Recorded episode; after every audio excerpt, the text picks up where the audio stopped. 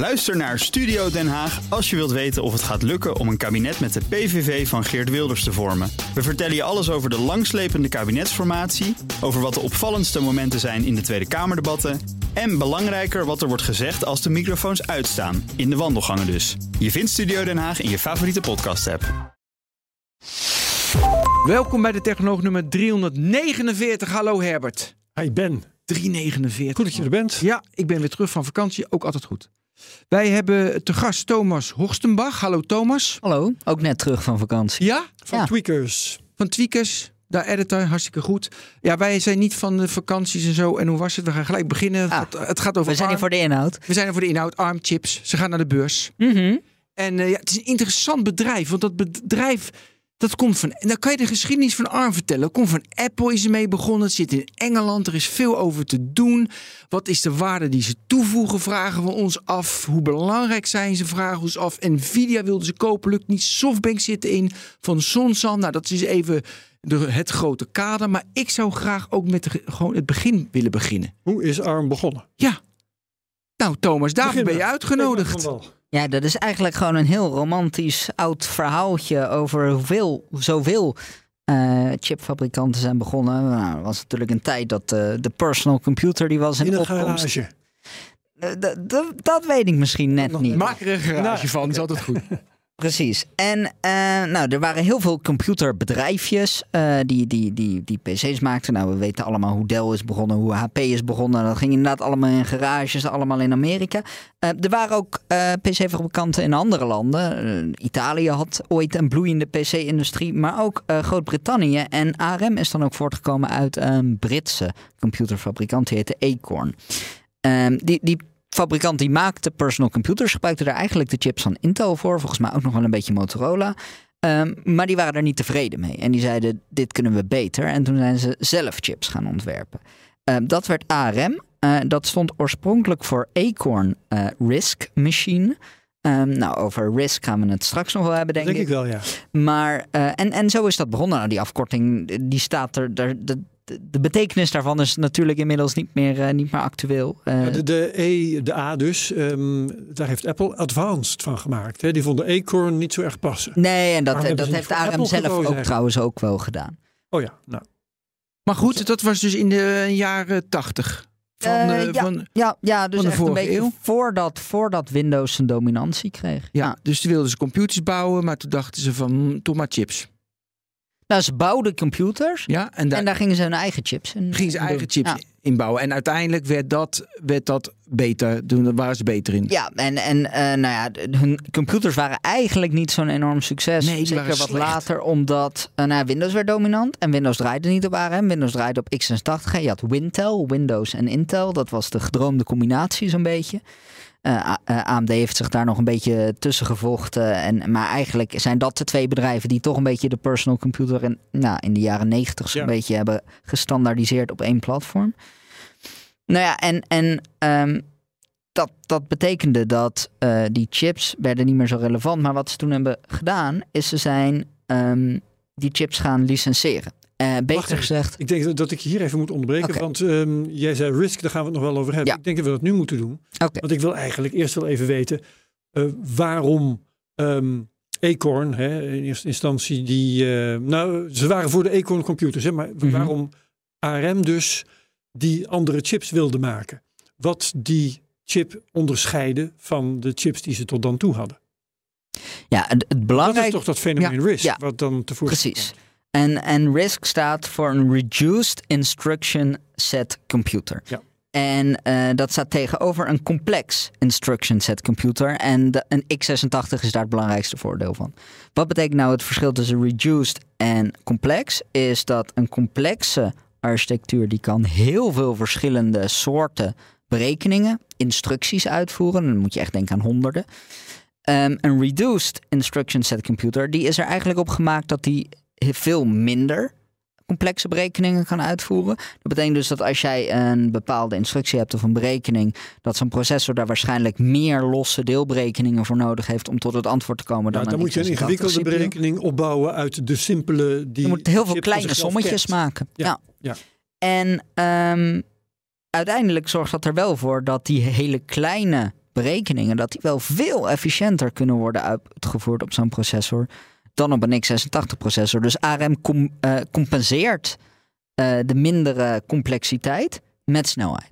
Ja, en dat betekent dat er dus een bepaald, bepaalde categorie berekeningen is die extra snel kan. En een andere categorie, dat is de prijs die je betaalt, die juist minder snel wordt. die minder snel wordt, meer, uit meer losse berekeningen moet bestaan. En nu is het natuurlijk altijd wel zo dat ehm, die losse berekeningen, die kleintjes, die nemen ook minder tijd in beslag, omdat ze minder complex zijn. Dus het kan best zijn dat je dan met één lange berekening of een paar korte berekeningen nog altijd ongeveer evenveel tijd kwijt bent. Ja, ja, want mijn vraag zou zijn, eh, als die eh, reduced instruction set, als die eh, voordelen biedt, hè, een bepaalde categorie, een bepaald soort werk, wat, wat is dan de prijs die je betaalt? Welk soort werk kun je dan slechter doen? Dat, jij zegt misschien wel helemaal geen soort werk die slechter wordt. Eh, de, nou, hoe complexer, hoe slechter Ja. werkt op Nee, ARM, zou je dat, is, dat is redelijk abstract gezegd. Mhm. Maar kun je ook zeggen van, nou ja, als ik dit of dat wil doen, hè, kun je een voorbeeld geven van iets waar dan een windtelmachine misschien juist sneller is dan een eh, RISC chip, dan een ARM. Ja, het het is lastig om dat echt naar een, een gebruiksdoel om te zetten. Hmm. Eh, maar je moet denken aan eh, eh, ja, wat, wat lange instructies zijn, zijn eh, dingen die tegenwoordig natuurlijk richting, richting AI gaan. Eh, dingen waar heel veel data voor nodig is. ARM-processors hadden van oudsher ook ehm, niet zoveel cache. Dus dat betekent dat de data waarop je de berekening kan loslaten, Als je korte termijn geheugen, zeg maar. ja, die, die is, die is wat, wat kleiner, wat compacter. Ehm, het maakt eigenlijk ARM vooral geschikt voor eh, relatief simpele besturingssystemen en software. En relatief is heel erg relatief, want eh, iets als Android is natuurlijk nog steeds onwijs complex. Ja. Eh, en een heel stuk legacy. Want er zit dus wel een harde breuk in compatibiliteit. Je kon geen Windows draaien op ARM. Er is pas sinds een jaar of tien is er een ARM-versie van Windows. Maar eh, je betekent dus dat waar x86 nou echt terugloopt tot in de jaren eh 80. In principe kan je op een moderne Intel-processor nog altijd prima Windows 95 installeren. Dat kan op een ARM-processor niet. Oké, De, maar heel even terug voor mij. Hè. Dus ARM, die begonnen toen voor het eerst met RISC. Dan dachten ze van dat is de nieuwe richting. Korte berekeningetjes maken, reduced. Dat had bepaalde voordelen. Voordelen, hele korte berekeningen, minder energie. En dan hoef je dat hele complexe niet. En daarmee wonnen ze toen markt. Dat was de, de, de, de, com- de, het voordeel, het competitieve voordeel. Ja, alleen wonnen ze uiteindelijk dus niet de PC-markt. nee. Maar juist heel veel markten buiten de PC-markt waar ze zich oorspronkelijk op richten. En Hoe kwam- was- oh, sorry. Hoe kwam dat dan? Omdat dat meer die korte berekeningetjes verlangde. Omdat efficiëntie daarbij veel belangrijker was. Ja. En moet je dan denken aan, eh, hoe heet dat ook weer, embedded computing of zo? Want eh, hè, in het hele segment waar beeldschermen bij te pas komen, daar speelden ze dus geen rol. Ehm, ik begrijp ook dat een van de eerste, of in elk geval een vroege toepassing van ARM-chips, dat was de Newton van Apple. De, een van de eerste hand- handheld computers. Maar die werd zelf ook geen succes. Dus eh, dat we nu die ARM-chips overal aantreffen, gaan we zo nog over hebben. Dat was aanvankelijk helemaal niet zo. Het waren meer eh, dingen die voor de normale consument buiten beeld bleven, toch? Ja, en wat ook een belangrijke verandering was, is Acorn was dus oorspronkelijk PC-producent die zijn eigen processors ging maken. En ze zijn omgevormd in ARM, wat geen bedrijf meer is dat processors maakt. Eh, laat staan, ze maken niet eens ontwerpen voor processors. Ze maken alleen maar de architectuur. De ARM-architectuur. Dus ze zijn. eh, en, en bij ARM kun je aankloppen voor een licentie. Dat geeft jou het recht en de documenten om een ARM-processor te ontwerpen. En dan moet je die nog eens zelf ergens laten produceren. Dus, Dus, ARM ja. staat helemaal aan het begin van die keten. Dat is geweldig. Eh, ARM wordt hier dus helemaal uitgekleed eigenlijk. Hè? Want ik wilde gaan vragen, fabriceren ze eigenlijk wel chips? En ehm, jij zegt nu, ze fabriceren niet alleen geen chips, maar ze ontwerpen niet eens chips. Ze leveren alleen, ja, iets vaags technologie. Een soort blauwdruk. Ja. Ja, ja. En hoe, hoe ziet zo'n blauwdruk dan eruit? Ehm, het ARM ontwerpt verschillende soorten cores. Ze eh, ontwerpen bijvoorbeeld CPU-cores, maar ook eh, GPU-cores. Dus voor, eh, voor een videochip te maken. Nou, ze hebben ontwerp voor caches. Tegenwoordig natuurlijk ook NPU-achtige dingen voor hè, neurale processing units, voor AI en dat soort dingen. En als jij klant bent bij ARM, dan kun je kiezen. nou, ik wil dit hebben en dat hebben en van die generatie. Dit en dat. Want ik, ik zag er allemaal getallen hoe dan die. Nou, ze hebben grote CPU-cores en kleine CPU-cores. Een beetje hetzelfde zoals eh, hè, de, dus die, die, die big little configuraties die, die in tegenwoordig bijna elke moderne processor zitten. Nou, daar hebben ze allerlei verschillende opties voor. Je kunt zeggen van ik wil het allernieuwste. Of ik wil juist een core van een paar generaties Maar koop je geleden. dan een architectuurplaat? Want vervolgens moet je hem nog designen en dan ook nog produceren. Ja. Dus je koopt een architectuurplaat. Daar heb Ja. je een licentie op.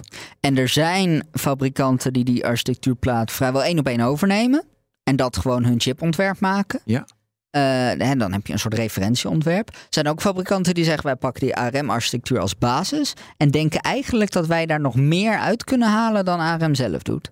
Eh, dat doet Apple bijvoorbeeld, dat doet Qualcomm. Die maken hun eigen ontwerpen op basis van de ARM-architectuur. Dus die hebben die licentie. Maar ze pakken niet één op één de cores die ARM zelf voorstelt Ja. om te maken. Want wat ik apart vind, we hebben het altijd over verticale integratie. Dat het handig is als de, eh, als de chip, eh, hardware, software, als dat allemaal ge- geïntegreerd is. Denk ik, ja, hoe kan ARM nu een mooie architectuurplaat maken? Als ze helemaal niet betro betrokken tussen aanhalingstekens natuurlijk, want het is allemaal samenwerking, ecosysteem. Maar dat ze niet echt betrokken zijn bij het design eh, en het maakproces. Ja, ik, ik denk dat het voor ARM-chips heel karakteristiek is dat ze in de hardware gewoon zo simpel mogelijk zijn. En dat je er dan vervolgens in software alle kanten mee op kunt. Dus de Hmm. complexiteit die bij x86 ook in de hardware zit, eh, die honderden instructies die je kunt laten uitvoeren als softwareprogrammeur, die zit bij ARM allemaal in de software. En wat een ARM-processor kan, dat zijn maar hele simpele dingetjes. En als je daar heel veel van achter elkaar plakt, kunnen dat nog steeds enorm complexe berekeningen worden. Maar dat betekent ook dat zo'n ARM-core in principe net zo geschikt is om in een slimme lamp te zitten die alleen maar aan en uit hoeft te kunnen gaan, als in een eh, iPhone. Dat is interessant. Want inderdaad, eh, we vinden ze nu in allerlei eh, apparaten die we in onze broekzak hebben. Eh, en waar die chips het voordeel hebben dat ze weinig energie nodig hebben en weinig warmte produceren. Hè? Maar dat was oorspronkelijk niet. eh, Oorspronkelijk was het vooral de snelheid. Hoe is die, eh, ik zou bijna zeggen, gedaanteverwisseling gegaan? Dus is het, eh, ze zijn levensvatbaar gebleken met het ene voordeel. En toen kwam het andere voordeel. Eh, en dat bleek opeens veel belangrijker. En Steve Jobs heeft dat min of meer ontdekt. Hè? Want eh, ik, eh, hij, de ARM-chips werden in de Newton opgenomen. Dat was volgens mij de eerste pocketcomputer die die dingen aan boord had. Ja, en ik dat meen dat dat wel nog een beetje uit de tijd was dat Jobs bij Apple weg was. Oh, en toen nog kwam hij ja. terug. En volgens mij was hij uiteindelijk. Voor mij is Jobs uiteindelijk ook degene die de Newton nek toen om- weer gekild heeft. Dat Omdat hij er het. niet tevreden mee was. Ja. Ehm, de PDA is natuurlijk in die zin wel een beetje de voorganger van de Ja. smartphone. Topding. Absoluut, ja. En Ik ehm, heb nog één gehad zelf. Ja, Ja. zie je dat? Misschien voor de mensen die dat niet weten, want heel veel jongere luisteraars. PDA. Ja? Personal Digital Assistant. Even hoe het een beetje uitzag, Herbert, want heel veel mensen kennen dat niet, want wij zijn oude mannen.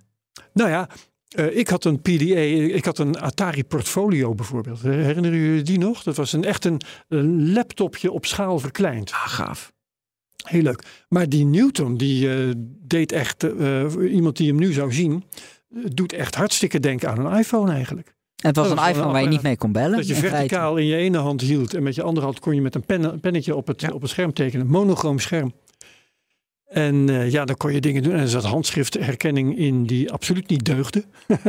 Ja. Dat was een ramp. Ja, en, en, En- Jobs vond ook het grootste probleem van de Newton dat je je vingers niet kon gebruiken. Dat alles met een pennetje moest. Dat Ja, vond hij ja, ja, ja. zo'n belemmering, zo'n muur die in de weg stond tussen het apparaat en de gebruiker. En er zullen dingen ingezeten hebben als een notitieblok en een agenda en, en dat soort dingen. Echt eh, totale basisdingen die je nu niet eens meer gebruikt volgens mij voor een groot deel.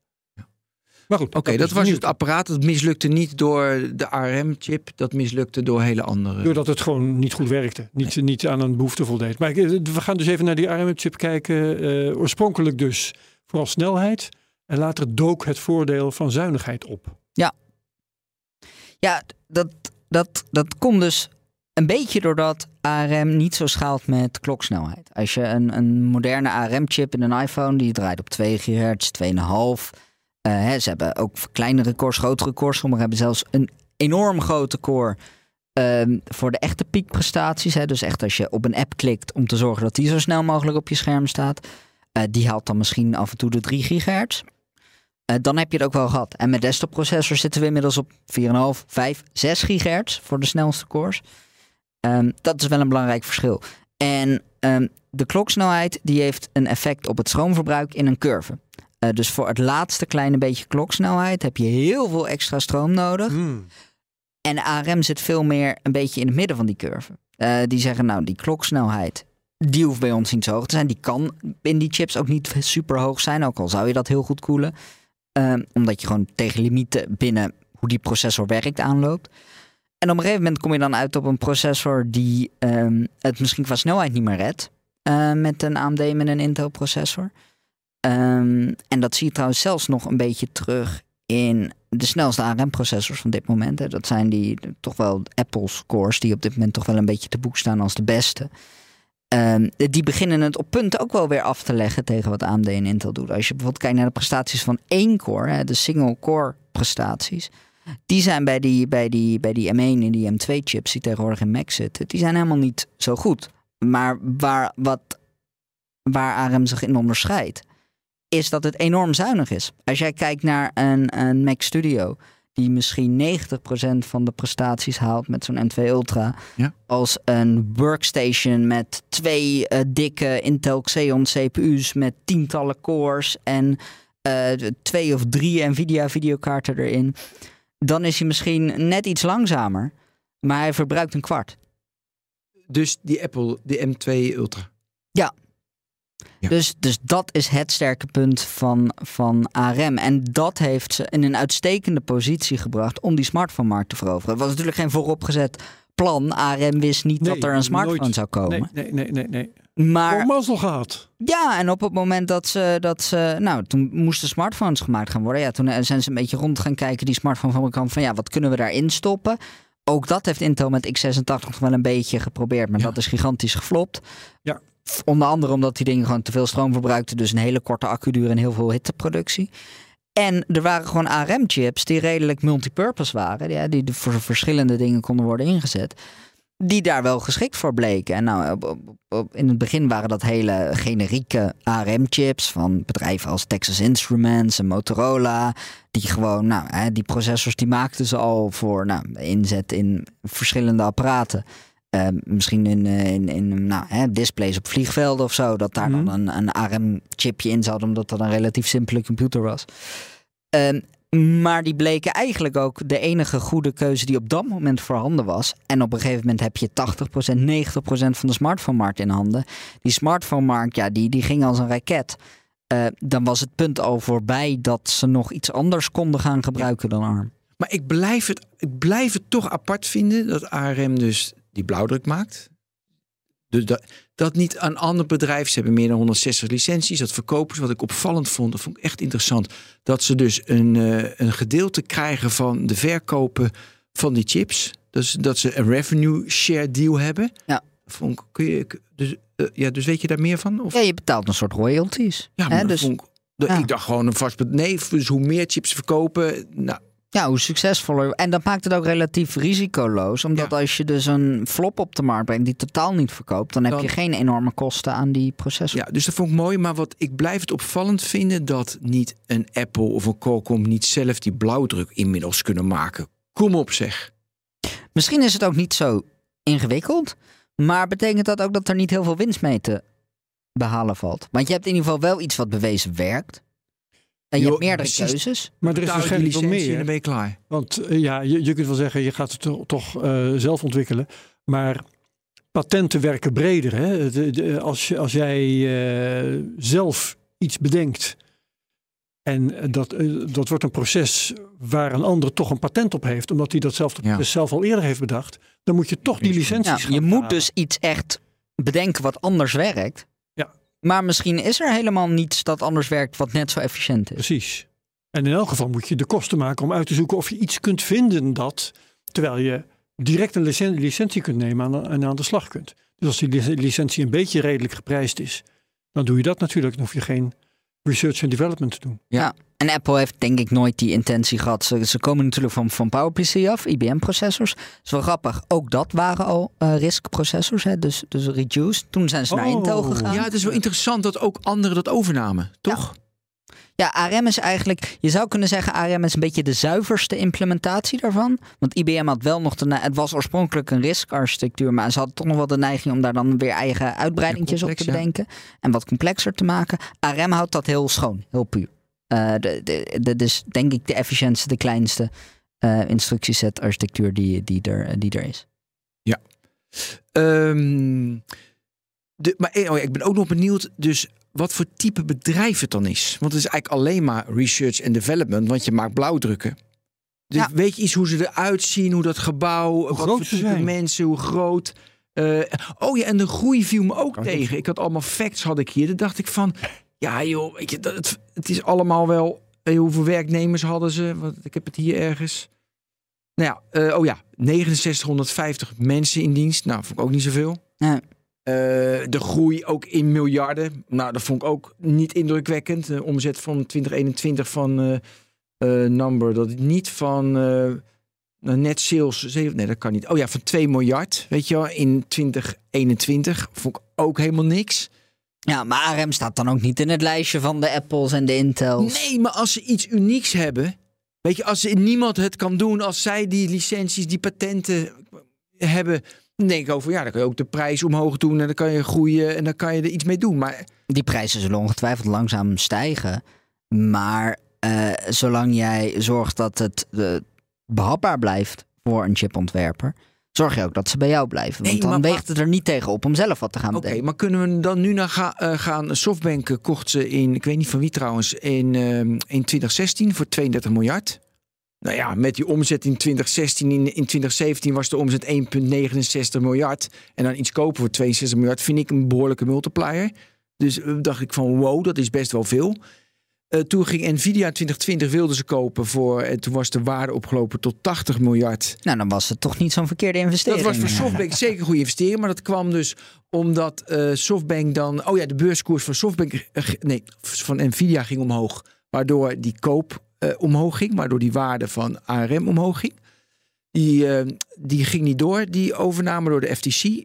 Kun je daar iets over vertellen waarom, die, waarom Nvidia ze wilde hebben... waarom dat niet mocht uiteindelijk? Ja, Nvidia maakt dus videokaarten, daar zijn ze vooral van bekend. Eh, ze maken ook al een hele tijd ARM-processors. Dus ze zijn een chip-ontwerper die Zo, bij ARM Softbank kocht de boel trouwens voor eh, 24 miljard pond. Ja, Dus dat moet je even omrekenen. Maar Ja, het ik is, zat in dat is geen 32 60 miljard, nee, nee, nee. dollar hoor. Nee, ik, ik zei 32 miljard dollar volgens mij. Oh, 32. oké, Ja, 32. Ja.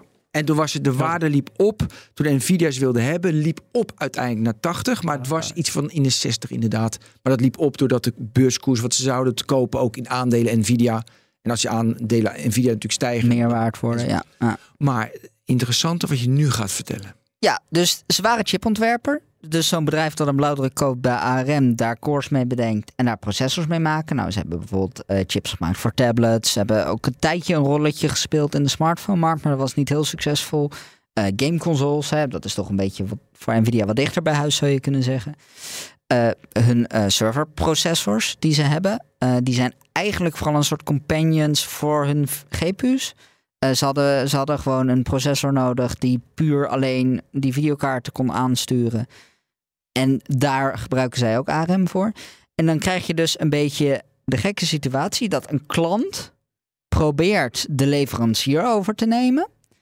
Terwijl die leverancier natuurlijk aan veel meer concurrenten van Nvidia levert. Eh, Intel heeft zelf een ARM-licentie, daar doen ze niet Ja. veel mee, maar ze hebben hem wel. AMD heeft die ook. Eh, heel veel andere eh, bedrijven, een Qualcomm. nou, er zijn Samsung natuurlijk, met zijn, die, die ook zelf processors voor smartphones maakt. Ze niet altijd toepast in zijn eigen smartphones, maar dat is weer een heel ander verhaal. Ehm, Vind ik wel interessant. Waarom? omdat ze niet zo goed zijn.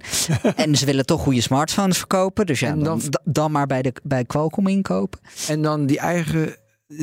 Dus wat ze zelf maken, dat verkopen ze dan aan slechte Of komt in, in meer in midrange modellen en budgetmodellen terecht. Ze hebben het wel een tijdje ge- geprobeerd. Dus heel lang zo geweest dat Samsung telefoons in eh, Europa een eigen Samsung chip hadden. En die voor de VS hadden een Qualcomm chip. Maar dan had je dus wel dat als je de testresultaten ging vergelijken van de Amerikaanse pers met die van de Europese pers, dat de accuduur in Amerika veel beter was. En dat kwam omdat die Qualcomm chip die daarin zat een stuk efficiënter was. Hmm.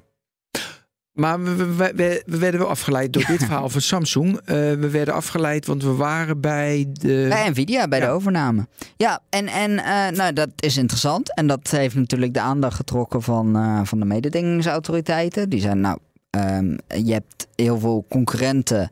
Je gaat dan het bedrijf waar jij klant bent overnemen. Wat betekent dit voor alle andere bedrijven die daar dingen inkopen? En die dus met jou concurreren. Nou ja, en uiteindelijk was daar de conclusie van... Dit, hier moeten heel veel concessies aan gedaan worden, wil dit doorgang krijgen. Ehm, want je kunt natuurlijk niet jezelf zo in een bevoorrechte positie zetten dat jij eigendom bent van het bedrijf waar je je eigen korsen produceert en ook heel veel van je concurrenten hun korsen maar produceren. dat want moet je kun toch je zelf weten, want voortrekken. dat doet Samsung continu. Eh, Samsung doet dit, dit wat je nu vertelt continu. Overal, ja, dat is Korea, dus je denkt, daar kan het. Want daar is geen FTC. Maar ja, denk ik, dat is ook gewoon eh, ons, kapita- ons kapitalistisch systeem. ik, ik weet niet of Samsung continu ehm Jawel, want ze hun maken... eigen leveranciers opkoopt. Nee, niet opkoop. Nou, je, mm, Ze maken wel heel veel zelf en dan kopen ze in bij een intern nummer, bij een andere afdeling van Samsung. Want Samsung is een enorm bedrijf, die maken ook marineschepen. Eh, weet ik niet of dat zo relevant is voor een smartphone, maar goed. Ehm, en, en nou ja, Nee. het mocht ook wel, maar met concessies. En die concessies waren eigenlijk zo groot dat die deal zo onaantrekkelijk werd. Dat Nvidia en ARM, voor mij vooral Nvidia, hebben gezegd: ja, dan hoeft het niet.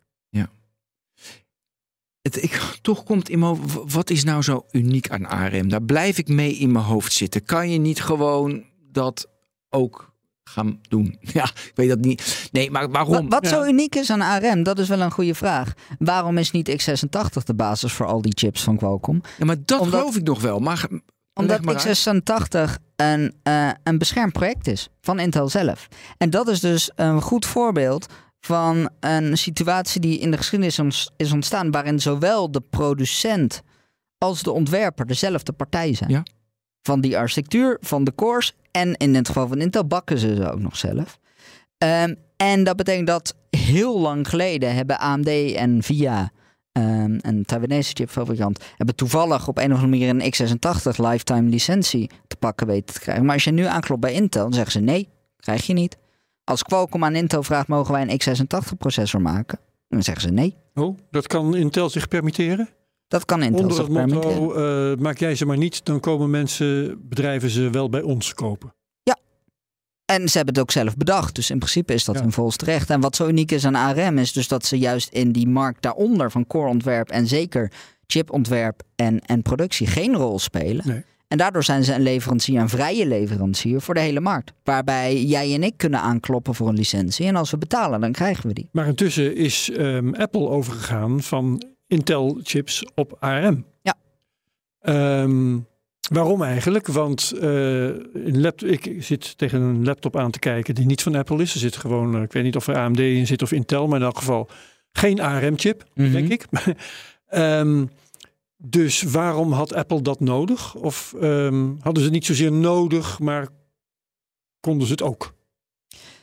Bij Apple is denk ik de reden waarom ze die overstap hebben gemaakt tweeledig. En de meest technische daarvan is stroomverbruik. Is, is eh, eh, de Dus meeste, ja, voor laptops van meeste Mac sales zitten in MacBooks. Accu duur. Eh, ja, accuduur. eh efficiëntie is ook belangrijk. Apple-presentaties gaan natuurlijk tegenwoordig een groot deel over duurzaamheid. Een ventilator nodig. Ja, hè, dat is altijd een beetje ironisch dat juist in de MacBook Air geen fan zit. Maar het is wel, ehm, dat is het technische aspect. Ja. Wat bij Apple denk ik misschien stiekem wel een grotere rol speelt, is de onafhankelijkheid. Tuurlijk. Het zelf Strategisch. kunnen doen. Ja. Ze waren de, de, de werkrelatie met Intel is eigenlijk altijd lastig geweest. Want Wintel, hè? De- de- Intel had de historie dat ze heel close waren met Microsoft, wat natuurlijk van oudsher, toen er nog geen smartphones waren, de grootste concurrent van Apple was. Ja. Dus eh, ze moesten naar Intel, omdat AMD op dat moment geen alternatief was, omdat ARM op dat moment geen alternatief was. En omdat eh, PowerPC, eh, ja, dat bloedde dood. Eh, en dat is inmiddels ook wel redelijk dood. Ik bedoel, IBM maakt zelf nog Ja. wel wat om vooral zijn huidige klanten te supporten. Maar de, de- dat had niet meer de, de- daar zat de toekomst niet in. Dat was op dat moment wel duidelijk. Ehm, dus ze moesten min of meer geforceerd naar Intel. En ik denk dat ze daar vanaf het begin al niet helemaal blij mee waren. Toen hebben ze een aantal samenwerkingsprojecten gehad die enorm zijn geflopt. Ik denk dat de modems daarvan het bekendste voorbeeld zijn. Ehm, die zou Intel voor Apple gaan maken. Het idee was om uh, Qualcomm dat uh, de iPhone modems levert, om die langzaam uit te faseren en dan door een, nou, in een soort joint venture samen ontwikkelde uh, modems ehm, daarin te gaan stoppen. Um, nou, dat werd aan de lopende band uitgesteld. Uiteindelijk zijn die amper in, in massaproductie genomen. Als ze er al waren, waren ze een stuk slechter dan wat Qualcomm kon doen. Die werkrelatie met Intel die was dus echt beroerd. En toen kwam Intel ook nog eens op het punt in 2015, 2016 dat ze, um, nou daar hebben we het in een eerdere technoloog wel eens over gehad, dat ze eigenlijk vastliepen in hun techniek. Dat ze moeite kregen met die nieuwe productieprocessen werkend krijgen. Ze hadden nieuwe ideeën voor architecturen, hadden ze bedacht op specifieke productieprocedees. Dus die konden ze niet Oh, ja, Herbert, vooruittrekken. Herbert, stop, stop, stop Thomas. Stop de persen. stop de persen. Michiel, die heeft een, een aankondiging, toch? Michiel, ja, die komt er altijd tussendoor. Ja, Michiel, kom maar op. Hallo allemaal, Michiel hier van Capgemini. Nieuwe week, nieuwe vacature. Dus business analisten opgelet. Word jij enthousiast van datatransformatie en het begeleiden van organisaties in datagedreven werken? Als business analyst bij Capgemini ga je hiermee aan de slag en neem jij bedrijven goed mee in die omschakeling. Wij bieden een goed salaris, vast contract, groeimogelijkheden en genoeg vrije dagen om werk en privé goed in balans te houden. Iets voor jou? Bekijk de show notes voor alle details of ga naar werkenbijcapgemini.nl/slash data. Maar wat was Michiel weer goed, hè? Van Capgemini, Van Capgemini. niet vergeten. Ja, jongen, als, die, als Michiel niet aan het woord is, dan hebben we het niet gehad. Ik vond het een inspirerend verhaal. Ja, hè? dat was inspirerend. Oké, maar ga door. Meteen solliciteren. Ja, eh, vertel. Waar waren we? Ja, waar waren Bij ja, Intel, Michiel, eh, je zit alles... ARM-chips. Ja, nee, dat, dat Intel en het feit dat, met, met, dat voor Apple met Intel moeilijk samenwerken was. Ja, en, en dat op dat moment kreeg je dus dat Intel-processors. Nou, ze konden eigenlijk niet technisch innoveren. Ze hadden zichzelf echt een beetje schaakmat gezet. Dus die processors werden generatie op generatie amper nog sneller. Gingen steeds meer stroom verbruiken. Nou, op een gegeven moment stonden Macs ook echt bekend als herriebakken. Als je een, een, een, een van de laatste generaties Macs met Intel had, nou, dan wist je dat die redelijk kon opstijgen. En dat die dan nog steeds oververhitten. Ehm dus dat waren alleen maar meer redenen om, om eh, los te weken van Ja. Intel. Te- Tegelijkertijd eh, hebben dus de, de eh, computerfabrikanten uit de Wintel-sector, die hebben geen ARM nodig gehad. Ehm, ik heb hier een, een, een laptop nogmaals die Windows heeft. Zit- ik denk dat er een Intel-chip in, in zit, maar in elk geval iets uit die, uit die hoek. En ik hoor zelden de ventilator. Dus op wat voor manier hebben die chipfabrikanten eh, zijn die chipfabrikanten erin geslaagd om iets te maken wat toch ja, eh, net zo goed werkt? Ehm, Of werkt het niet net zo goed? Heb ik, het, heb ik dat alleen niet door? het, het, het verbruikt meer stroom over het algemeen. ja. Dat kun je wel zeggen. Om hetzelfde Dus prestatieniveau accu te zou halen, je. nog langer kunnen meegaan als hij maar een ARM-chip Ja, ingezeten had. het, het- het deel van de reden waarom jouw accuduur best oké is, is gewoon dat er een hele grote accu in zit.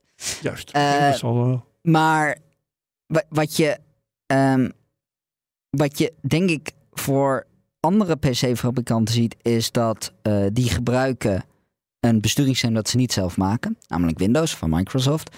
Dat is van oudsher geoptimaliseerd voor x86. Inmiddels, sinds een jaar of tien, is daar een ARM-versie van. Ja. Eh, van het besturingssysteem.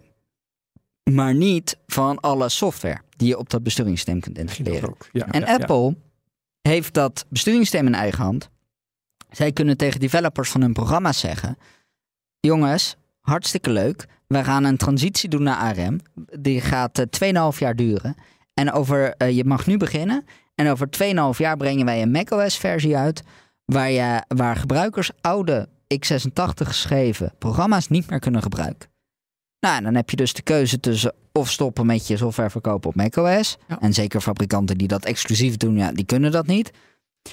Of je code gaan herschrijven. Maar dan weet je wel dat die dus voor de voorzienbare toekomst uitstekend zal werken op alle nieuwe Macs. En dat geeft je ook een concurrentievoordeel ten opzichte van concurrenten die eh, nog x86 software gebruiken. Die moet geëmuleerd worden. Die vertaalslag die kost performance, die kost batterijtijd. Dus dan is jouw software die werkt efficiënter. Dat is voor de gebruiker uiteindelijk ook fijner. Microsoft heeft die macht niet. Ze hebben wel een ARM-versie van Windows gebouwd en gezegd: ja, we zouden het leuk vinden als, fabriek, als, als softwaremakers ook een ARM-versie willen maken. Maar goed, x86 is nog het leeuwendeel van de markt. Uh, dus dan moet je sowieso die twee softwarepaden parallel gaan bewandelen en twee versies gaan onderhouden. En PC-fabrikanten die hebben natuurlijk hele nauwe relaties met Intel, ook wel met AMD voor een deel. Die kunnen nu ook een ARM-processor voor een laptop kopen. Qualcomm maakt die uh, eigenlijk min of meer als enige. Um, die geven daar ook niet zoveel prioriteit aan, wat logisch is. Want voor Qualcomm is dat maar een heel klein deel van de markt. Maar wat krijg je dan? Dat je, als je een laptopprocessor van Qualcomm koopt, daar zitten technologieën in van twee, drie generaties geleden voor wat smartphone processors van Qualcomm kunnen doen. Dus dat zijn processors die niet het maximale halen uit ARM. En dan heb je ook nog eens dat eer je eenmaal in Windows zit, wat natuurlijk ook een, in vergelijking met macOS een relatief log en legacy-minded OS is. Dat je dan software gaat draaien als consument die geëmuleerd moet worden. Wat betekent dat elke instructie die je geeft, die moet vertaald worden. En wat je dan overhoudt is best wel een traag, trage softwareervaring. En die emulatie die kost ook, hè, wat ik zei, die kost accuduur, die kost stroom. Ja. Uh, dus uiteindelijk is je batterijtijdvoordeel is ook klein of weg. En dat betekent gewoon dat een Windows ARM PC eh, geen optimale gebruikservaring is. En op een gegeven moment gaan ze op PC-fabrikant ook kijken... ja, de consument zit hier niet op te wachten. Ik heb hier niks aan, want ik heb hartstikke goede contacten met Intel... en die willen we graag warm houden. En hoe meer Intel-processors we kopen, hoe meer korting we krijgen. Ja, en, en, en die, die, die andere voordelen, batterijtijd... misschien dat ARM-processors gemiddeld wat goedkoper zijn... die zijn dan niet genoeg. Nee, maar als, Um, mag ik heel even? Heel veel vragen heb ik nu. Want als, ehm, als Intel nu ook met de uh, RISC werkt, ja, dus waarom hebben ze dan nog die problemen? Want dan kunnen ze dat toch ook efficiënter, beter maken? Ze Ja. ma- dan, maken, dan maken ze toch bijna wat ARM doet na? Intel werkt op dit moment in principe niet met RISC. Helemaal niet. Ehm, je kunt zeggen dat ze x86 wat meer hebben opgeschoven richting RISC. Ja, maar Proberen ze. die hele legacy ja, die zit in x86. ja, nee, dus ze kunnen niet opeens zeggen, we doen die honderden en he- instructies zijn er, zijn er bij eh, Intel ehm, initiatieven, projecten dat ze wel die x86, oké, dat hebben we gehad, legacy, mooi. Wij moeten ook, want ik denk dat de nieuwe standaard de RISC standaard is. Dat dat het meest, effe- eh, het meest eff- efficiënt is voor de toekomst. Ja, ik denk dat ik dan twee dingen kan noemen. Intel ziet x86 wel echt als de toekomst voor zijn processors. Wat ze nu Kan dat dan? eerder dit jaar hebben voorgesteld, is iets wat ze x86S noemen. Ah. Ehm, dat is een kleinere versie van x86, waar heel veel van die legacy uit is gesloopt. Moet ik nog wel zeggen, het is nog altijd ehm, een complexe architectuur, hè, in die tegenstelling tussen complex en reduced. Dat betekent ehm, dat je daar nog altijd gewoon Windows op kunt draaien en alle programma's die je gewend bent. Maar ze gaan er een aantal dingen uitslopen. Waaronder de mogelijkheid om in de eerste ring van een x86 architectuur, dat is de ring waar de kernel in draait, echt de basis van je besturingssysteem, om daar een, eh, 16-bit modus in te draaien. Eh, dat kan op dit moment wel. Dat is ook de reden dat je nu nog Windows 95 kunt draaien op een moderne Intel processor. Als ze straks de overstap maken naar x86S, dat moeten ze eigenlijk samen met AMD doen. En die hebben gezegd, nou als we dat een beetje goed kunnen afspreken, willen we daar ook wel aan. Nou dan maak je als hele x86 ecosysteem die overstap, dat moet wel kunnen. Kun je dus helaas geen Windows 95 meer installeren op je nieuwe laptop. shit. Shit. Dat is even balen. echt heel veel mensen wereld die, ja, de wereld, ja. En dit, Twee? dit maakt een processor wat efficiënter. Eh, niet zo efficiënt als een echte RISC-processor, maar in ieder geval wel een stuk efficiënt. Eh, want je kunt gewoon die hardware weglaten, is niet meer nodig. Ja. Ja. Het tweede wat ik wilde noemen is de opkomst van RISC-V. Dat is een, eh, een RISC-architectuur net als ARM. En het grote verschil is die RISC-V-architectuur die is van niemand. Oh, Die open is source. gratis. Die is open source. Wie heeft die gemaakt? Gewoon open source mensen. Daar zit een foundation achter. Zie je dat? Ik wist dat die ARM. Ik zat de hele tijd te zoeken. Dat moet. Ja, vertel. En er zijn. eh, d- hij wordt inmiddels wel ingezet door fabrikanten die een hele specifieke processor ergens voor willen gebruiken. Wat niet kan met een, een normale processor. En dan kun je dan ook gewoon gebruiken zonder dat je tegen allerlei patenten van ARM aanloopt. Want daar zou ik als de dood voor zijn. Eh, de- de- er zijn wat dingen waar je tegenaan kan lopen. Ehm, dus ehm, je, kunt nooit, je hebt nooit een garantie dat er geen rechtszaken tegen je worden Hmm. gestart. Dat kan gebeuren. Precies. In de praktijk zie je wel dat het gebruikt wordt door nou, met name middelgrote bedrijven die dan hele specifieke eh, chips nodig hebben. Eh RISC-V wordt ook veel gebruikt in ehm, ja, eh, serverparken, waarbij je hele specifieke aansturing nodig hebt voor bepaalde hardware. Ik noemde eerder al dat Nvidia op een, moment, op een gegeven moment zijn eigen CPU's ging maken om zijn videokaarten aan te kunnen sturen in datacenter-achtige omgevingen. Nou, dat is ook iets waar RISC-V veel voor wordt gebruikt. En je ziet wel dat dat langzaam het gebruik toeneemt. Ehm, maar wel in specifieke niches en vooral nieuwe niches. Want als jij ergens nieuw aan begint en dan kunt gaan zeggen: Ja. wat is hiervoor nou de meest geschikte Maar noem eens iets. architectuur? Eh, no- noem eens iets als een fabrikant die daarmee werkt? Of, Nee, nee, maar een, Een toepassing. ja, ja, toepassing. Eh, ik weet dat er bijvoorbeeld beveiligingscamera's en dat er eh, cloudopslag eh, en, en ehm, eh, AI-dingen eh, die, die in die architectuur gebruik- eh, gebeuren. Ehm, ik weet even niet meer waar ik naartoe was. Nou, Risk V, nou ja, dat Risk V, wat ik... RISC-V. Ja, Risk V. De V staat voor? Ik denk vijf, maar dat weet ik eigenlijk Vijf, niet. Oké, mooi. ja. Eh, maar goed, dan heb ik dus, dat kan Apple. Ja, of die licenties zijn heel goedkoop, want die omzet van ARM is niet zo hoog, eh, groot. Eh, dat kan dus, dus alle, Apple kan dat toch ook gebruiken dan en daarop verder bouwen.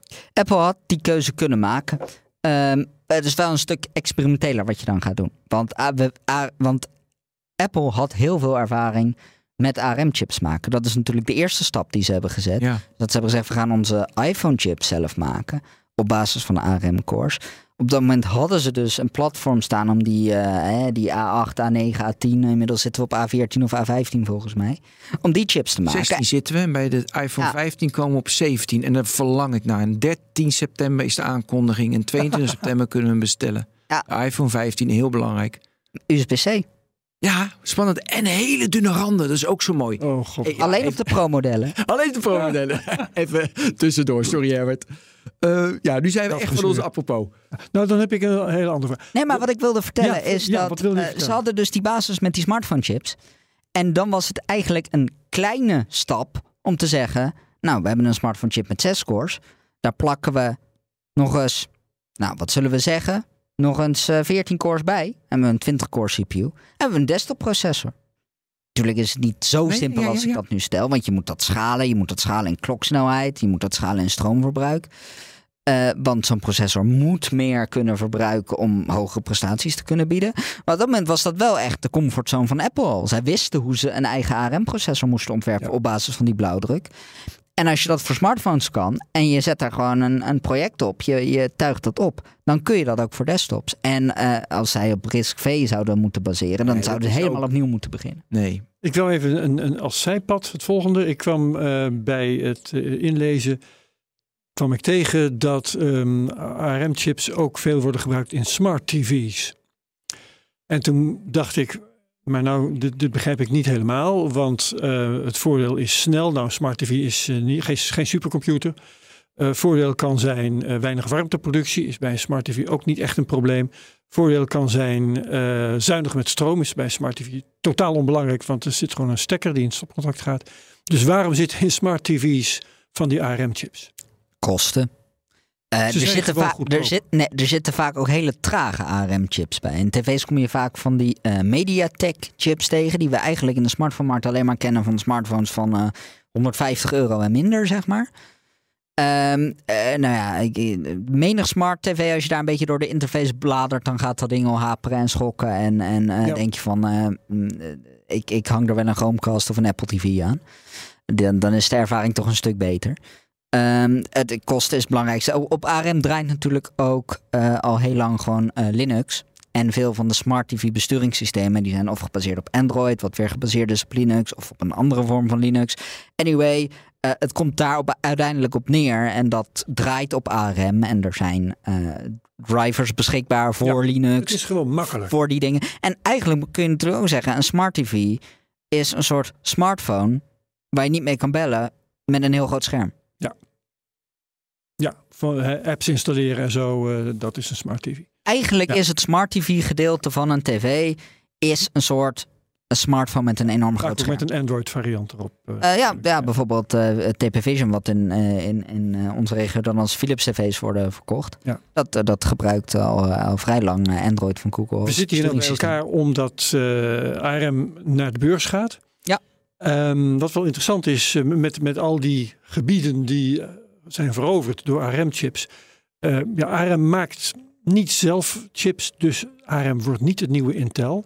Maar gaat het toch een machtspositie krijgen die daarmee te ver, eh, vergelijken valt? Een monopoliepositie?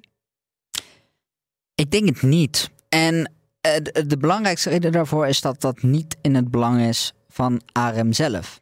Oh. ARM is nooit afhankelijk geweest van één hele grote klant.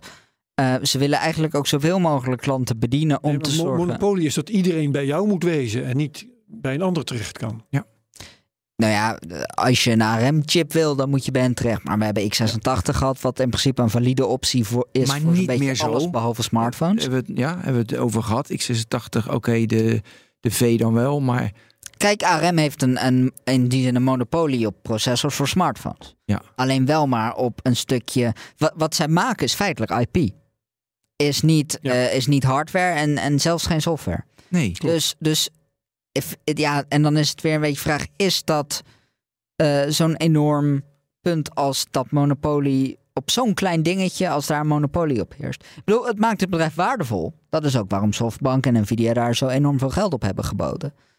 Ehm, maar je kunt er pas echt iets mee uitbuiten als jij dat gebruikt om jezelf een voordeel te geven, zoals Nvidia waarschijnlijk van plan was. Of eh, als je zegt van nou we gaan dit helemaal eh, stoppen met die licenties en we gaan alleen maar zelf en dan, dan, komen, dan gaan we niet meer alleen maar die IP verkopen, maar dan gaan wij producten verkopen waar wij nog veel meer winst en vooral veel meer omzet ook op kunnen pakken, omdat die dingen gewoon duurder zijn. eh, dan met IP verkopen. Maar ARM is op dit moment ziet zichzelf echt als die IP verkoper. En dan eh, en, en zolang het, het wil steeds beter worden daarin en ARM, steeds beter maken. Ja, maar in de gedachtegang van Herbert, Mhm. als zij het beste IP hebben, je komt er bijna niet onderuit. Eh, Apple, weet je, die bouwen er wel iets op, maar die moeten die licenties nemen. Dan zou je ook, dan ben je, dan heb je een monopolie daarop en dan zou je ook de prijs keer twee kunnen doen. Dat kan. Eh, maar dat is wel een risico. Want Ja, het- maar wat is het risico dan? nou, Apple is bij uitstek het bedrijf dat heeft laten zien dat als het vindt dat het Ja. te veel betaalt, dat ze dan Precies. zeggen, dan gaan we het anders doen. Dan gaan ze het aan, maar dan moeten ze het eigenlijk zelf doen. Moet En we zeiden net zelf, doen. is niet zo interessant voor ze. Eh, op, nou, met de huidige prijzen niet. Als je de prijs een keer twee doet, misschien wel. Oké, dus misschien moeten ze wel ze- keer drie of keer vijf of keer Ja, maar er zit dus een balans in wanneer die dat is logisch. ja, Nee, ik zit een beetje. Ik zat heel, heel erg aan de, weet je, de, de, eh, de- het competitieve voordeel van Europa, de Chip Act. Weet je, ik dacht, hoe moet. Kijk, dat je een ASML niet zomaar nabouwt, daar hebben we veel technologie over gehad. Dat snap ik. Dat is lastig. Dat je TSMC niet zomaar nabouwt, wow. Maar ARM, dan heb ik van, joh, Z800, wat hebben ze? 6900, Z2000, de slimste koppen bij elkaar, investeer een miljard of tien. En je hebt dat toch, die concurrentie toch Nou, zo het- weggeblazen. Het probleem is ook niet om die architectuur te bedenken. Dat kan wel. Het probleem is om te zorgen dat die gebruikt wordt. En ARM heeft die monopoliepositie omdat het de smartphone-markt heeft veroverd, eigenlijk bijna per ongeluk. En dan wat het de de facto standaard Heeft nu daarvoor. zijn eigen legacy als het ware. Ja, en daardoor is gewoon de enige optie, serieuze optie als je een smartphone gaat bouwen, is die baseren op een ARM-processor. Ehm, de- dus het is eigenlijk andersom gegaan. Het, het is niet dat zij een, een, een geweldig product hadden in een hele competitieve markt en de grootste zijn geworden en uiteindelijk kleintjes weg hebben geconcurreerd. Nee, ze waren de facto de enige Ja. optie. Maar als jij zegt, eh, Apple heeft laten zien dat ze ook kunnen overstappen. ehm, ja, wat zou dan voor Apple eh, op dit moment of over een paar jaar het alternatief kunnen zijn? Is het dan die RISC-V bijvoorbeeld? Of zou dan toch Intel inmiddels weer iets hebben waar ze bij terecht kunnen? Ik, ik zie de kans dat ze naar Intel teruggaan. Nul. Is, al, al is het maar, nou ja, zolang daar dezelfde mensen in de directie zitten, zou ik bijna zeggen. Want da- daar zit ook wel echt wel wat oudseer natuurlijk. Ehm, en, en ik zie het, voor. Er, moet een alternatief zijn dat be- duidelijk beter is. Zoveel Ja. beter dat het, eh, dat het uiteindelijk de moeite waard is om er miljarden en miljarden tegenaan te smijten. Om, En, en je gebruikers eh, met allerlei gedoe op te zadelen. Hè? Want en dat- u- uiteindelijk wel met betere lab. Ik denk dat iedereen die een M1 of een M2 MacBook is, daar heel veel blijer mee is dan met zijn Intel MacBook. Ja. Maar dat moet dan dus wel een merkbaar verschil voor de gebruiker zijn. En want als, de, als je de gebruiker heel veel moeite laat doen en software developers heel veel moeite gaan doen en uiteindelijk komt het erop neer dat gebruikers eigenlijk geen verschil merken. Ja. Ja, dat is geen goed verhaal. Maar ja, als jij nu op zoek bent naar een laptop met een geweldige accuduur en daarbij ook nog een heel redelijk prestatieniveau, dan moet je je best doen om niet bij een MacBook uit te Ja. komen. Ik had nog een hele specifieke vraag. ehm, want eh, waar heb je nou toepassing eh, die, eh, waar- waarbij energieverbruik heel belangrijk is, snelheid heel belangrijk is? Dan denk ik natuurlijk meteen aan Bitcoin mining. Daar heb je ASICs, Application Specific Integrated Circuits. Ehm, wat zijn dat voor chips? Zijn dat ook ARM-chips of is dat iets heel anders? De aansturing daarvan gebeurt vaak wel uit ARM. Ehm, de, eh, ASICs zijn eigenlijk beter te vergelijken met videokaarten dan met processors. Ah, En dat is dat aloude verschil dat processors en centrale verwerkingseenheden... die zijn heel goed in heel verschillende dingen doen, maar wel langzaam. En eh, GPU's zijn goed in dingen heel snel doen, maar wel heel specifiek. Dus die Ja. kunnen één instructie of een paar instructies heel erg snel doen. En bovendien werken met parallele data. Dus ze kunnen heel efficiënt dezelfde instructie toepassen op heel veel gegevens. Terwijl een processor pakt gewoon één stukje data, doet daar één instructie op, geeft een stukje data weer terug. Ja. Dat is het grote verschil. En een, en een ASIC is eigenlijk een extreem. eh, hè, GPU's zijn al heel erg geperfectioneerd in die paar instructies. Maar een ASIC is, kan echt maar één ding doen. Alleen dat ene ding dan wel heel veel sneller en efficiënter dan andere dingen. En dat is ook de reden waarom voor Bitcoin inmiddels, dat werd ooit werd dat gewonnen met videokaarten. Ja. En heel in het begin zelfs processors. Ja. Maar ASICs zijn daar zoveel efficiënter in. Dat maakt eigenlijk niet uit hoe duur je ASICs maakt of hoe duur de stroom is. Die dingen zijn altijd zoveel efficiënter dan een videokaart daarvoor in te zetten. Dat nou, de videokaarten worden daar niet meer voor gebruikt nu. Oké, dat is duidelijk. Ik wil het wel graag hebben over hoe de technologie eh, van ARM zich heeft ontwikkeld. Hè, want dat begon dus Ja. Eh, in de 90s of zo met eh, die eh, Acorn computers. Ehm, wat doen ARM-chips van nu anders dan de ARM-chips van toen? Wat zit daar allemaal tussen Ja. aan uitvindingen? Ja, die ontwikkeling. Ja. En ook Ja. naar de toekomst toe. Daar ben ik ook heel nieuwsgierig Ik, naar. ik heb ze een beetje naast elkaar gelegd. Wat eh, zeg maar bij Intel en AMD in x86 de ontwikkelingen zijn geweest sinds toen. En wat dat was bij ARM. Ik vond het eigenlijk best wel op elkaar lijken. Maar je- wat je bedoel je, komt naast elkaar natuurlijk-? Ja? Je komt natuurlijk eh, tegen op een gegeven moment dat ze van single-core naar multicore gaan. Dat gebeurde in x86, dat gebeurde in ARM ook. Eh, je ziet dat ze eh, steeds grotere caches krijgen. Je ziet dat de kloksnelheden wat oplopen. Dat is wel bij x86 extremer dan bij ARM. Dat is misschien een verschil. Eh, nou, je krijgt, eh, die architectuur wordt steeds slimmer in elkaar gezet. Ehm, de, hè, een processor bestaat in het begin uit een decoder die de instructies ophakt in kleine stukjes die een processor direct kan uitvoeren. Uiteindelijk komen die bij elkaar in, in, in, in, eh, in datacaches. Dat loopt dan verder de processor uit. Die worden steeds wat breder, wat groter, wat slimmer gemaakt. Eigenlijk heel erg hetzelfde verhaal als je bij Intel door de jaren heen hebt gehoord. Ehm, de- de- dat, dat vond ik wel grappig dat dat eigenlijk... Dat hoewel het product wat anders is, de doorontwikkeling ervan eigenlijk op een hele vergelijkbare manier is verlopen. Belangrijk verschil is wel, ARM hamert op energieverbruik. Bij Intel hoor je altijd, we hebben onze processors 30% sneller gemaakt. En als je wil, kun je dat ook inzetten om een processor even snel te houden, maar dan wel 30% energiezuinig. zuiniger. Ja, oh. En bij ARM hoor je, we hebben onze processor 40% zuiniger gemaakt. En als je wil, kun je dat ook opofferen voor een snelheidswinst van 15%. Maar dat komt toch op hetzelfde neer, of niet? Eh, nou, dat komt niet op hetzelfde neer, omdat eh, die- verhouding is anders. Intel is bereid om meer stroomverbruik prijs te geven voor gewonnen prestaties. Ja. En bij ARM zeggen ze prestaties is niet ons doel.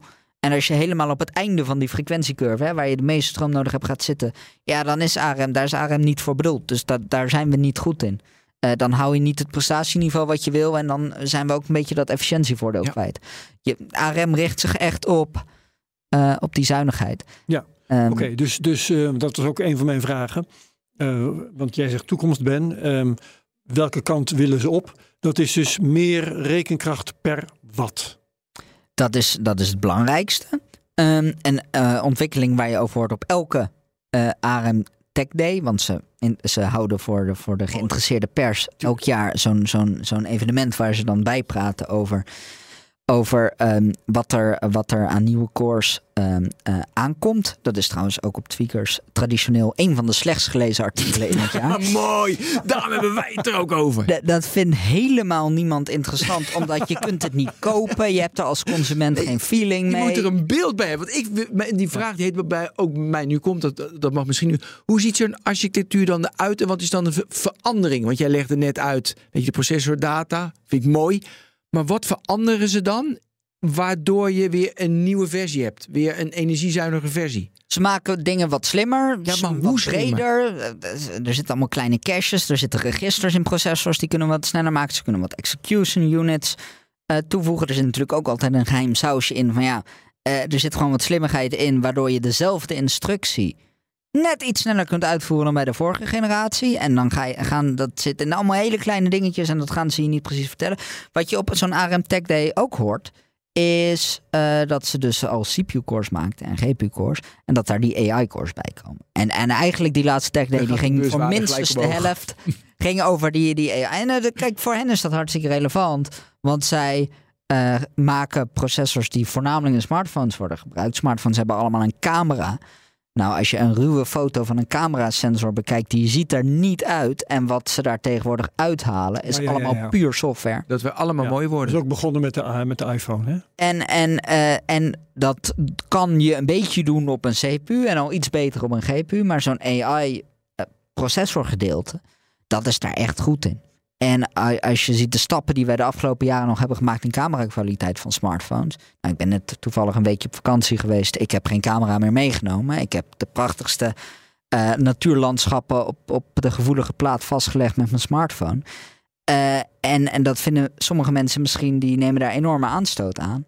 Maar ik denk dat ik en heel veel andere mensen daar inmiddels tevreden mee ben. En dat komt allemaal door software. De, die camerasensors die, die bakken daar niks van. Daar zijn ze veel te klein voor. Ehm, maar omdat die software is getraind op de afwijkingen van zo'n sensor die bekend zijn. Die gaat compenseren. Dat plaatje mooier maakt. Dingen herkent. Snapt wel wat kleuren moeten zijn. eh, wat de structuur moet zijn. eh, komt daar een plaatje uit dat toch heel erg veel lijkt op wat wij denken waar te nemen met onze eigen ogen. Ja, Ik maar moest dus, ook, sorry. dus naar de toekomst toe is het nog eh, inderdaad die, die lijntjes, de, de verbindingen, de- dat een beetje aanpassen. Dat is waar ze de hele dag aan werken. Je ziet wel dat de, per generatie is de prestatiewinst 10, 15 procent. Een beetje wat we ook bij Intel horen, een beetje wat we ook bij AMD horen. Ehm, de, de, de- er ligt altijd. Kijk, een proces ontwerpen en, en doorontwikkelen, je moet je roadmap realistisch houden. Anders dan word je de volgende Intel die iets geweldigs heeft bedacht, maar waarbij het dan vijf jaar duurt voordat ze het werkend hebben en in de tussentijd kun je niks. Ja. Ehm, dus eh, ze zetten een lijn uit waar ze ongeveer op uit willen komen. Nou, dat is, die wordt vaak ook wel een beetje gelijkgesteld aan die wet van Moore, waar we natuurlijk ook wel eens eerder over hebben gehad. Nou, en dan zeggen ze, nou, daar willen we ongeveer zijn over vijf jaar. Nou, de, in de tussentijd hebben we misschien drie generaties. Dan moet dus bij de eerste generatie werken we een beetje, focussen we op dit verbeteren. En bij de andere focussen op, op eh, nou ja, dus van, eh, bij de ene generatie de single-core Ja. performance. En bij de volgende generatie de multicore performance. En bij weer een generatie gaan we de AI-unit wat verbeteren. En de GPU wat krachtiger maken. Nou, en dan sta je uiteindelijk over, over, over vijf jaar op de plek waar je geweest bent. Terwijl je al die tijd heb je nieuwe producten op de markt kunnen brengen. En gewoon kunnen blijven verkopen. Hè? Je bent niet in de situatie gekomen dat je zo'n grote Ja. stap de- wilde zetten dat het misging. En ehm, ik heb, eh, om, omdat ik vragen wilde stellen over hoe gaat het nou eh, in de komende jaren, hè, eh, dacht ik van nou misschien kan ik zelf alvast wat bedenken. De, de toepassingen die we in elk geval op ons af zien komen, hebben te maken met Internet of Things, met virtual reality, augmented reality, eh, kunstmatige intelligentie natuurlijk, die heb je zelf ook al genoemd, autonoom rijden. Ehm, zijn dat dingen waar je uit kunt destilleren welke kant ARM nu op moet? Of welke kant ze zullen kiezen? Ik denk dat ARM die keuze niet hoeft te maken. Omdat de ARM-core in principe niet naar een van die dingen neigt. Hmm. Hè, daar, dat, daar komt weer die hele simpele kern Ja. Eh, die, die daarin zit. En dat maakt dus dat als je maar de juiste, hem op de juiste manier inzet... en hem op de juiste manier in jouw chipontwerp Maar heeft, inpast... heeft ARM op al deze terreinen voordelen boven eh, de x86-architectuur bijvoorbeeld. Nee, en er zijn ook eh, zelfrijdende auto's waar gewoon een x86-chip Ah, in zit. Oké. Ik, ik, ik, als ik me niet vergis, in Tesla's zitten AMD-GPU's bijvoorbeeld. Ehm, Weet je niet, hè Ben? Dat wist ik niet. Shit, daar baal ik nou van dat ik dat niet wist. maar dat is ook de reden dat je kunt gamen op een Tesla. Dat er stiekem een hele krachtige videokaart in zit. Ah, die zo. ze dan niet inzetten voor, normaal gesproken, voor dat soort berekeningen. Maar voor Klopt, eh, het, het verwerken van al die dingen. Ja, Lachen. Eh, Ja. Dus nee, ze hebben daar niet per se een voordeel. Je ziet wel dat zodra het echt richting stroomverbruik neigt, dat dan ARM interessant wordt. Internet of Things is bijna volledig ARM. Ja. Omdat zo'n ding, ja, hè, als ik, eh, ik heb zo'n lichtsensortje in mijn halletje hangen. Ik wil, dat, ik wil niet iedere maand op een ladder moeten klimmen om, om dat batterijtje te vervangen. Dat En- wil ik en- eens per jaar doen. Dus in- zit er een ARM-chip in. In een auto hoef je je ook over het stroomverbruik niet zo zorgen te maken. Want je zit toch kilowatturen weg te spuiten eh, met je motor. Ja. Alles wat je verder doet is verwaarloosbaar. Je kunt wel omdraaien en dan zeggen, nou als je dan nog wat kunt besparen, krijg je dat, Dat dus weer ook, terug in, in- met range. Kun je weer 100 meter verder. Maar dat is inderdaad, gaat wel om eh, hele kleine marges. Ja. ja. Ja, ja. Oh, interessant. Oké, eh, Herbert, we moeten bijna afronden. Ja, dan moeten we het over de beursgang nog even hebben. Hè? Beursgang. Hoe Ehm, succesvol gaat die worden? Ja, Ja, dat weet- vond ik dus wel interessant, want het is dus stiekem geen beursgang. Leg uit. Softbank is van plan om, wat ik ervan begreep in ieder geval, om een deel van ARM op de markt te brengen, Ja, maar zelf ook een deel. Dat gebeurt vaker.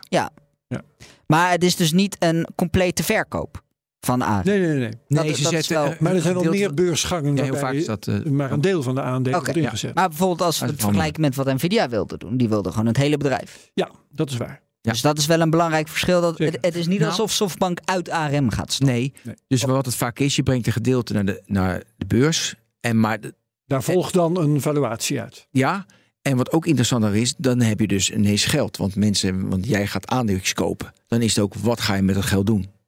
Dat plan heb, zit Ja, ik... maar het bedrijf krijgt nu geen geld. Softbank is de eigenaar. Softbank krijgt het geld.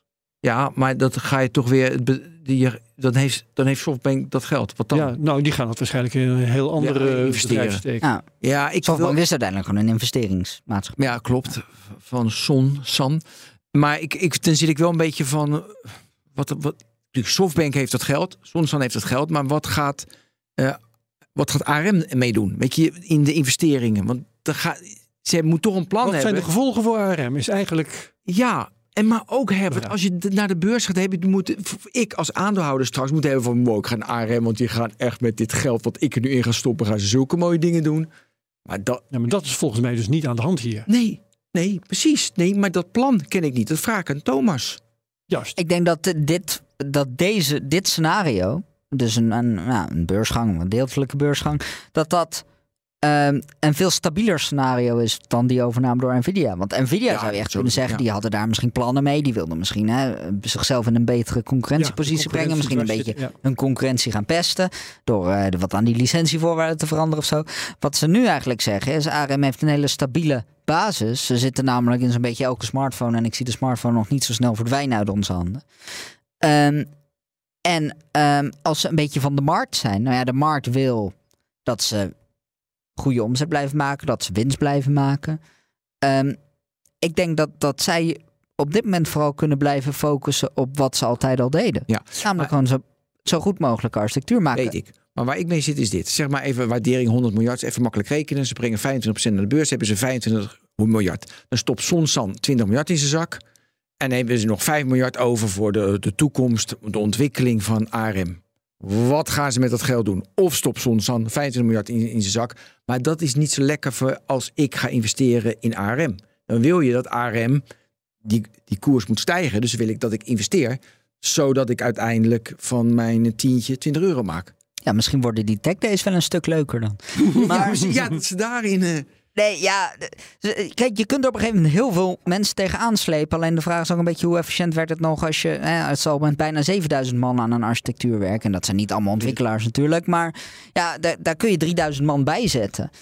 Eh, de vraag is, wordt dat, er, wordt dat er heel veel beter van? Natuurlijk wel een heel grote groeimarkt is dat, die, dat hele NPU gebeuren. Hè? Dat AI-ding. Ik denk Ja. dat ze Ja, daar, da- daar daar, moeten ze meer beuken, mensen ja. tegenaan. En ik denk ik hoor van de ARM daar ook nog niet de verhalen die ik hoor van een Nvidia of zo. Nvidia lijkt wel echt optimaal gepositioneerd om daarvan te profiteren. Plus, die willen echt opschuiven. Weet je, ook software de connectie. Zie je ARM opschuiven van alleen maar de architectuur ook naar design. En uiteindelijk, wat ze in het begin deden, ook het zie je ze opschuiven. Maken niet natuurlijk, maar zie je ze opschuiven in de keten.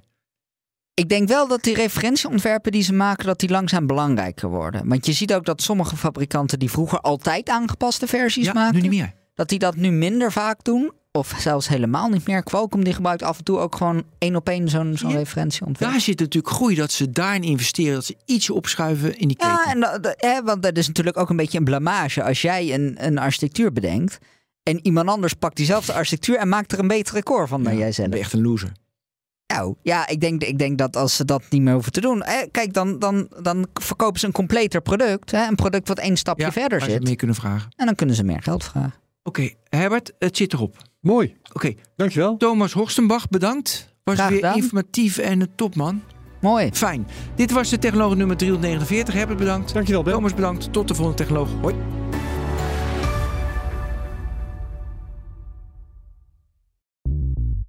Bij BNR ben je altijd als eerste op de hoogte van het laatste nieuws. Luister dagelijks live via internet. Bas van Werven. En heel langzaam komt de zon op rond dit tijdstip. Je krijgt inzicht in de dag die komt op BNR, het Binnenhof in Nederland en de rest van de wereld. De Ochtendspits. Voor de beste start van je werkdag. Blijf scherp en mis niets.